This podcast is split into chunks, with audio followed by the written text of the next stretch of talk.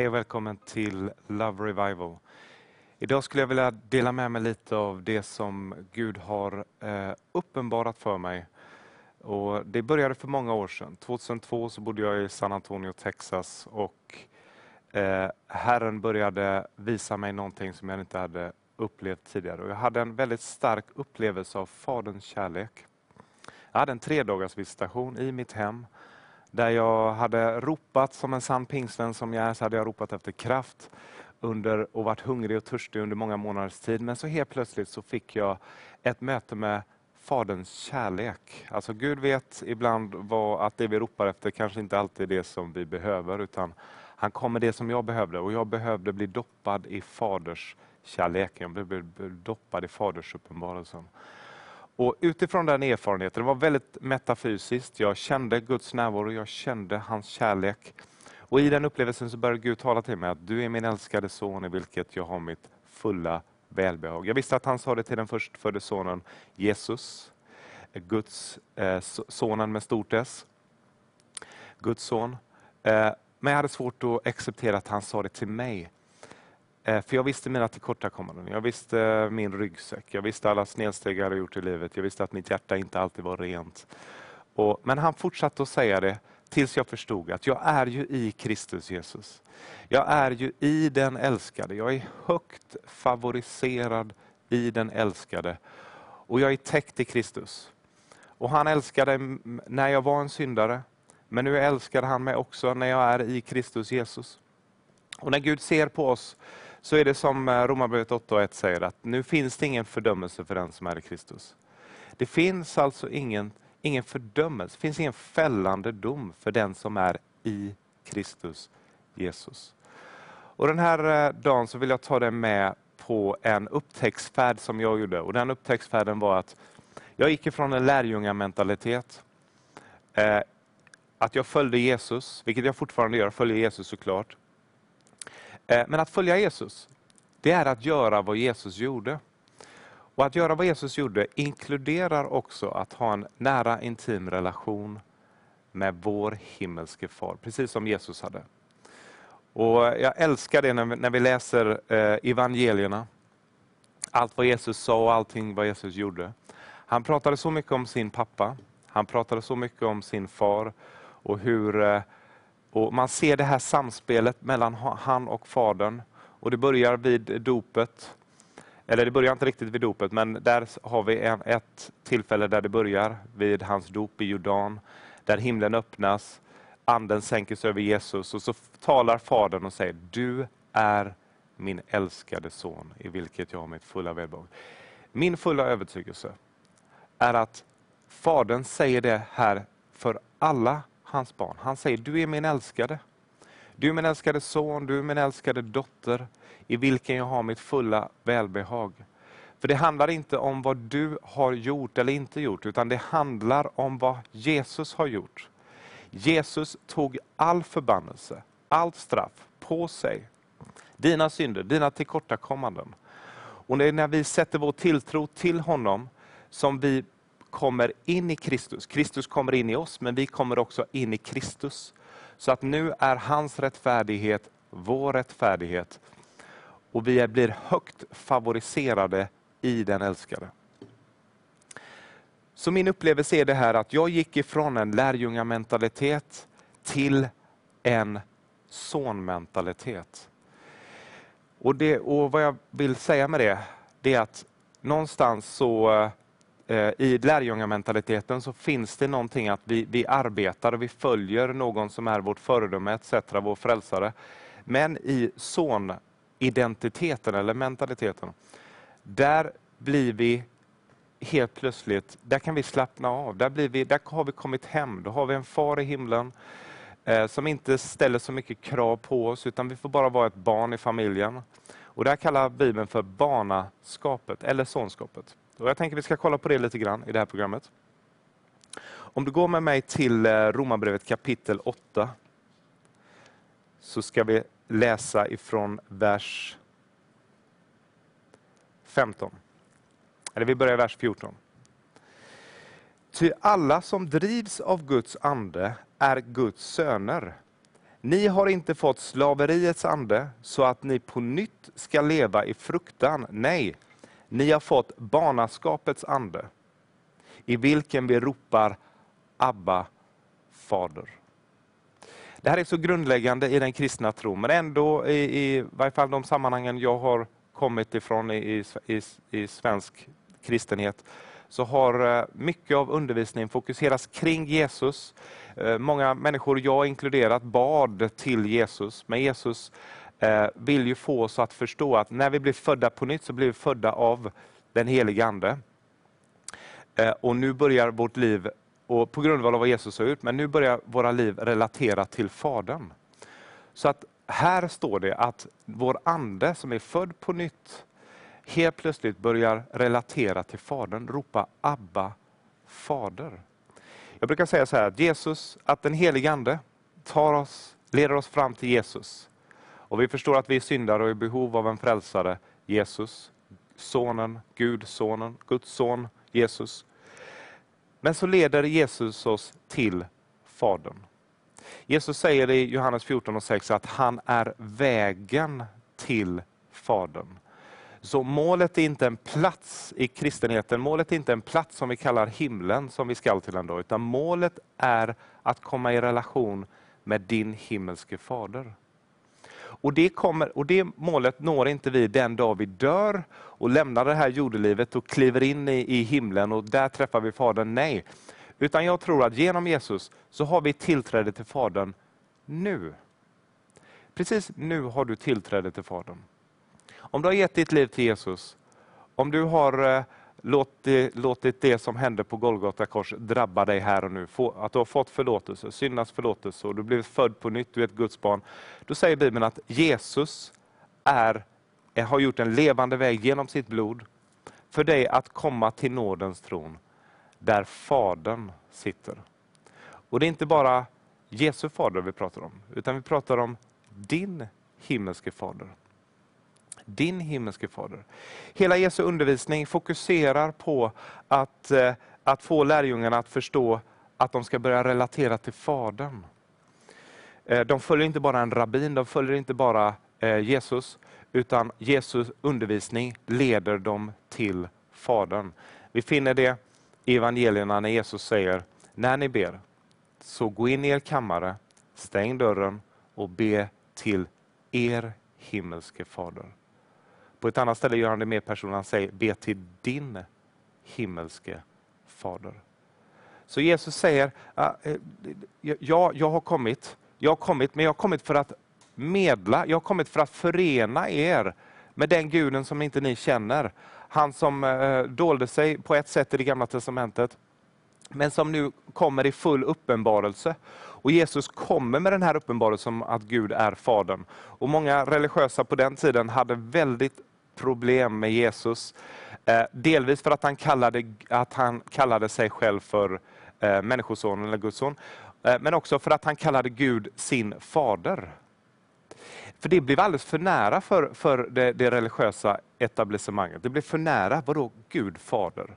Vi kan inte kalla Gud fader. Gud är långt bortanför och så helig och så otouchable så att vi, vi kan inte för att, för att kalla Gud fader, ja då helt plötsligt blir man väldigt, väldigt nära. Och det är precis det Gud vill.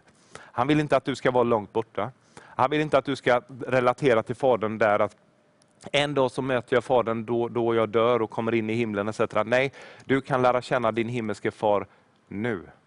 Precis nu kan du lära känna din himmelske fader. Och det, det här är den vandringen som jag upplevde, att, att eh, uppenbarelsens och vishetens ande kom till mig. Så att jag fick en rätt kunskap om honom. Och Det här finner du i Efesierbrevet kapitel 1 och 17, bara så att vi håller oss till skriften. Och Jag läser vad Paulus eh, ber i skriftform över Efesierförsamlingen. Församlingen i Efesus. Och Han säger så här.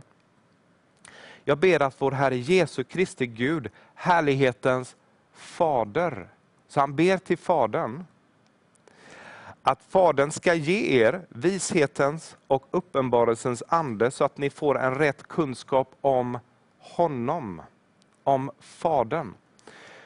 Så att Paulus ber att den församlingen i Efesus eh, ska få, en upp, ska få en rätt uppenbarelse om Gud, ska få en rätt uppenbarelse om deras himmelske fader. Och det här ligger på den helige Andes agenda också.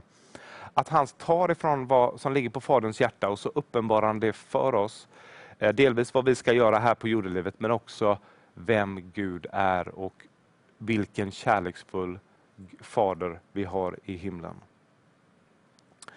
Om du går, till, om du går med mig till eh, Lukas kapitel 15 så ska vi titta på någonting. Eller vet du vad? Vi går till eh, Johannes kapitel 16 först så ska vi ta någonting där som är väldigt viktigt. För, för Jesus, vi har pratat om det här att Jesus försöker få, de här, få lärjungarna att inte bara relatera till honom, utan han vill de, få dem att förstå att han är medlare i det nya förbundet.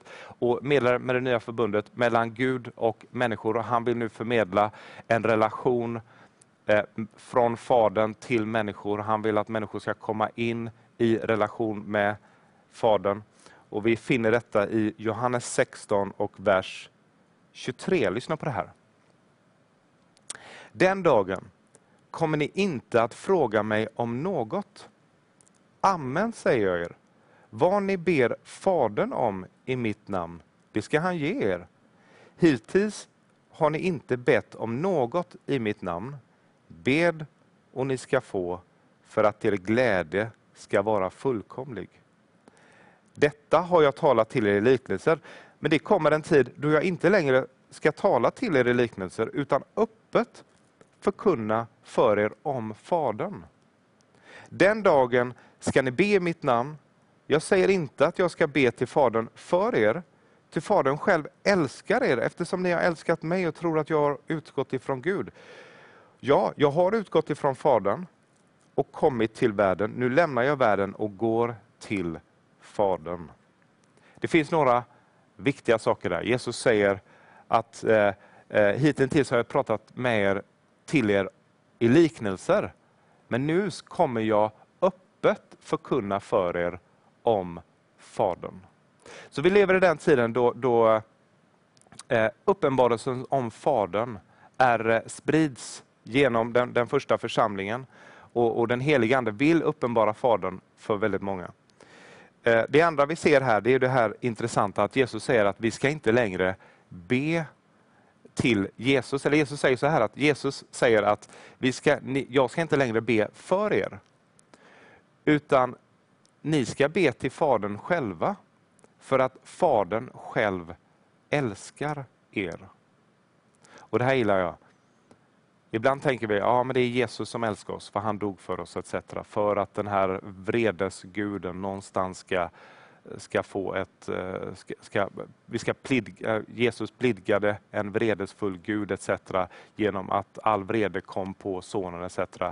Eh, det, det, vi tror inte så, utan vi tror, att, vi tror att Gud är kärlek. Att Jesus tog straffet i vårt ställe. Han fick smaka döden, absolut. Men någonstans så Eh, är Gud kärlek. Vi finner det här i första Johannes kapitel 4 att Gud är kärlek i sin natur. Och Det här är så fint tycker jag, att han säger att Fadern själv älskar er. Så det är inte bara Jesus som älskar dig, utan Fadern själv älskar dig. Och nu har Jesus gjort en levande väg för oss att be till Fadern. Så jag vill uppmuntra dig att kanske revidera det, det, Eh, den undervisning som du har fått tidigare. Att du tänker att eh, men att, att vi kan be till vem som helst. Vi kan be till Jesus, vi kan be till den helige Ande. Etc. Vad vi finner i Bibeln det är att Jesus undervisar oss att vi ska be till vår himmelske Fader. Jag vill ta det till eh, Johannes kapitel 17 och vers 25, så ska vi titta på något intressant här. Jesus säger så här, det är Jesu överste prästliga bön. Och han vill oss, han, vill oss att vi, han vill att vi ska förstå hur mycket Fadern älskar oss. Och han säger så här, rättfärdige Fader, världen har inte lärt känna dig, men jag känner dig. Och det vet att du har sänt mig. Jag har gjort ditt namn känt för dem. Och jag ska göra det känt.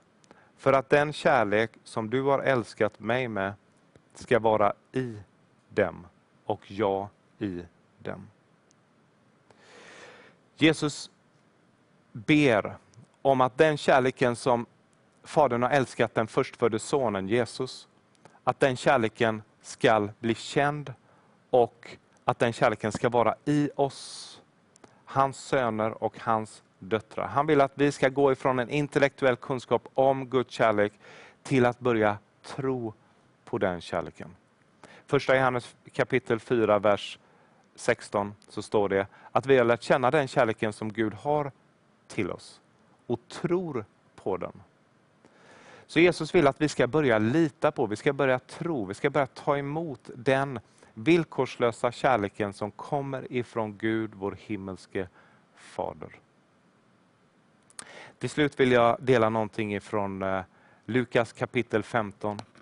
Vi har eh, Jesus som undervisar och han ger tre bilder av vem Gud är. Och Jag tror att den tredje bilden är en, eh, en, bild, en bild som inte bara är en liknelse utan det är också en, en, eh, en Guds uppenbarelse i den här bilden. Och Det är historien om den, den förlorade sonen.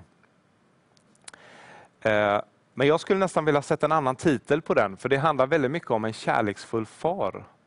Det handlar inte så mycket om det, att det är någon som har gått förlorad eller har försvunnit. Ur Guds perspektiv är det det, men jag vill också, ur vårt perspektiv är det ju faktiskt att det är en kärleksfull far som aldrig ger upp om sin förlorade son. Historien är så här, att eh, två, en, en far har två söner. Den ena sonen Eh, Eh, beslutar sig för att lämna fadershuset. Han vill pröva sina egna vingar. Han vill eh, gå ut i, i, i, och, och, gå ut i den världens, dåtida världen och han begär att få ut sitt arv som, var, eh, som han gjorde på den tiden. Han får sitt arv, han går ut och söker sig till ett annat land.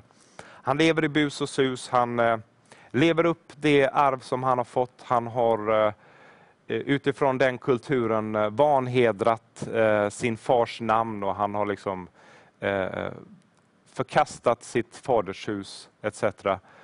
och betett sig väldigt dåligt. Men så står det att han blir hungrig en dag och kommer till, till en svinfarm där han börjar äta av, av grismaten för att han är så hungrig och han har inga pengar att köpa någon mat för. Och där i sitt djupaste mörker i sitt, på, låg, på lågvattenmärket i sitt liv, så börjar han märka att börjar han tänka på att till och med tjänarna i min faders hus har, har det bättre än vad jag har det just nu. Och då kommer han till besinning, står det i skriften. Och Han tänker att jag ska gå hem. Jag förväntar mig inte att jag får vara en son i huset. Jag förväntar mig inte att Gud ska vara eller att, att eh, Fadern ska vara, ta emot mig, utan jag ska fråga om jag kan få jobba i hans hus som en tjänare.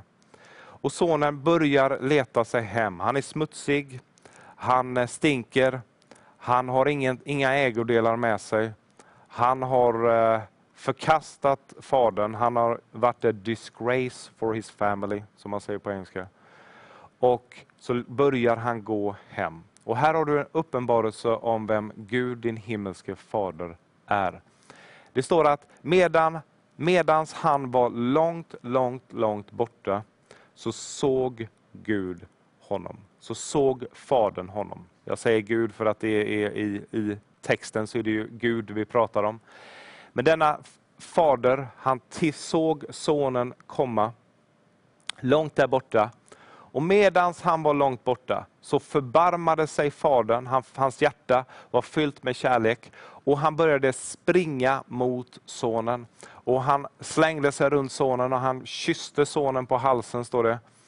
Och eh, Han säger ingenting om hur det är med eh, eh hur, var han har varit. Han frågar inte var han har varit eller vad han har gjort eller hur, hur eh, han har eh, förnedrat Faderns namn. Han säger ingenting negativt överhuvudtaget. Och Det här är en bild på Fadern, för Faderns kärlek är villkorslös. Fadern vill alltid upprätta. Fadern vill alltid omfamna. Fadern struntar i hur smutsig du är. Fadern struntar i vad du har gjort för fel. Fadern struntar i hur det ser ut. Utan Fadern vill bara upprätta. Han vill bara få dig tillbaka till den positionen som du har fallit ifrån. Och Det här är Guds stora kärlek och Guds stora nåd. Det finns någonting här i den här texten. Medan sonen var långt borta såg fadern honom. Jag vill att du ska veta att Gud aldrig släpper sina ögon ifrån dig. Hans ögon är ständigt fäst vid dig. Hans ögon är ständigt fästa vid dig. Vi finner det här i psalm 139, att medans du var ett outvecklat foster såg jag dig, säger skriften. Så hans ögon har varit på dig ända sedan, sedan du formades i ditt modersliv. Du kom ur Guds hjärta, du, du, du, ingen slump att du är här. Du är fullt ut unik, det finns ingen som dig, ingen kan ta din plats, för du kommer ur Guds hjärta. Och hans ögon har varit på dig ända sedan du formades i moderlivet, långt innan dina föräldrar eh, visste vem du var eller vilket kön du var, så visste Gud vem du var. Och Fadern hade drömmar, hade tankar om dig och hans ögon har varit på dig under alla dessa år. Det är det här som är ett av Guds namn. Jehova Jireh, som man säger. Eh, den Gud som ser och förser. Han förser alla dina behov, men han ser också. Eh, och Guds ögon har alltid varit på dig. Det står i Bibeln så att, att eh, eh, Gud vet om allting. Han vet om när, när en sparv trillar till marken och dör. Och Hur mycket mer vet han inte om din situation? Hur mycket mer vet, har han inte sina ögon fästa vid det? Och det är inga arga ögon. Det är inga dömande ögon. Det är inte vad gör han för fel nu eller vad gör hon för fel nu. Utan det är kärleksfulla ögon. Jag brukar ha den här lilla liknelsen att som en kärleksfull förälder så tittar vi inte ut genom fönstret, ut där barnen leker på lekplatsen eller leker utanför huset. Bara för att se om de gör rätt eller fel. Utan vi tittar ut genom fönstret för att vi har omsorg om dem. Och vi vill veta om de har det bra och om det, om det går bra för dem. Och eh, Någonstans så om vi ser att vår, vår lilla pojke eller flicka trillar och slår sig, och de börjar springa emot oss, så är vi redan på väg ut. Och så är det med Gud. Gud är inte, när du har gjort illa dig, eller du har gått fel i livet, eller du har gjort någonting och börjar din vandring tillbaka till Gud, Fadern, så är han redan på väg. Och Vi finner det här i Lukas 15, att han springer till sonen, som vi sa. Han springer till sonen och så upprättar han sonen. Han, han knäpper med fingrarna, han säger till tjänarna, kom med de finaste kläderna, och han får nya rena fina kläder. Han knäpper med fingrarna igen och säger, sätt nya skor på hans fötter som symboliserar att nu är du inte en slav, utan för slavarna hade inga skor på sig så de inte skulle kunna springa iväg på den tiden.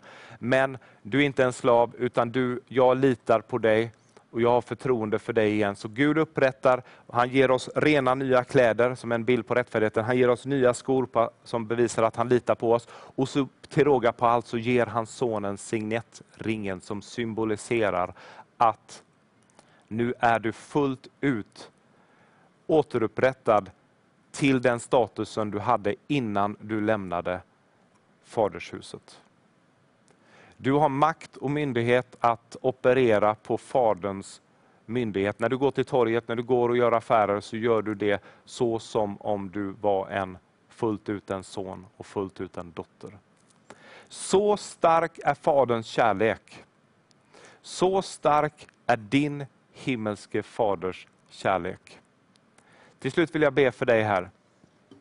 Fader, jag ber för de som har sett det här programmet. Jag ber att någonting som jag har sagt idag ska trilla ner i hjärtat. Jag ber att någonting av det, det gudsordet som vi har förmedlat ska bli uppenbarat i vårt inre. Jag ber om uppenbarelsens och vishetens ande till en rätt kunskap om vem Fadern är. Och Jag ber att om någon känner sig förkastad, om någon känner sig ledsen, om någon känner sig att det är ute med mig, det, det, det är alltid förlorat. Nej.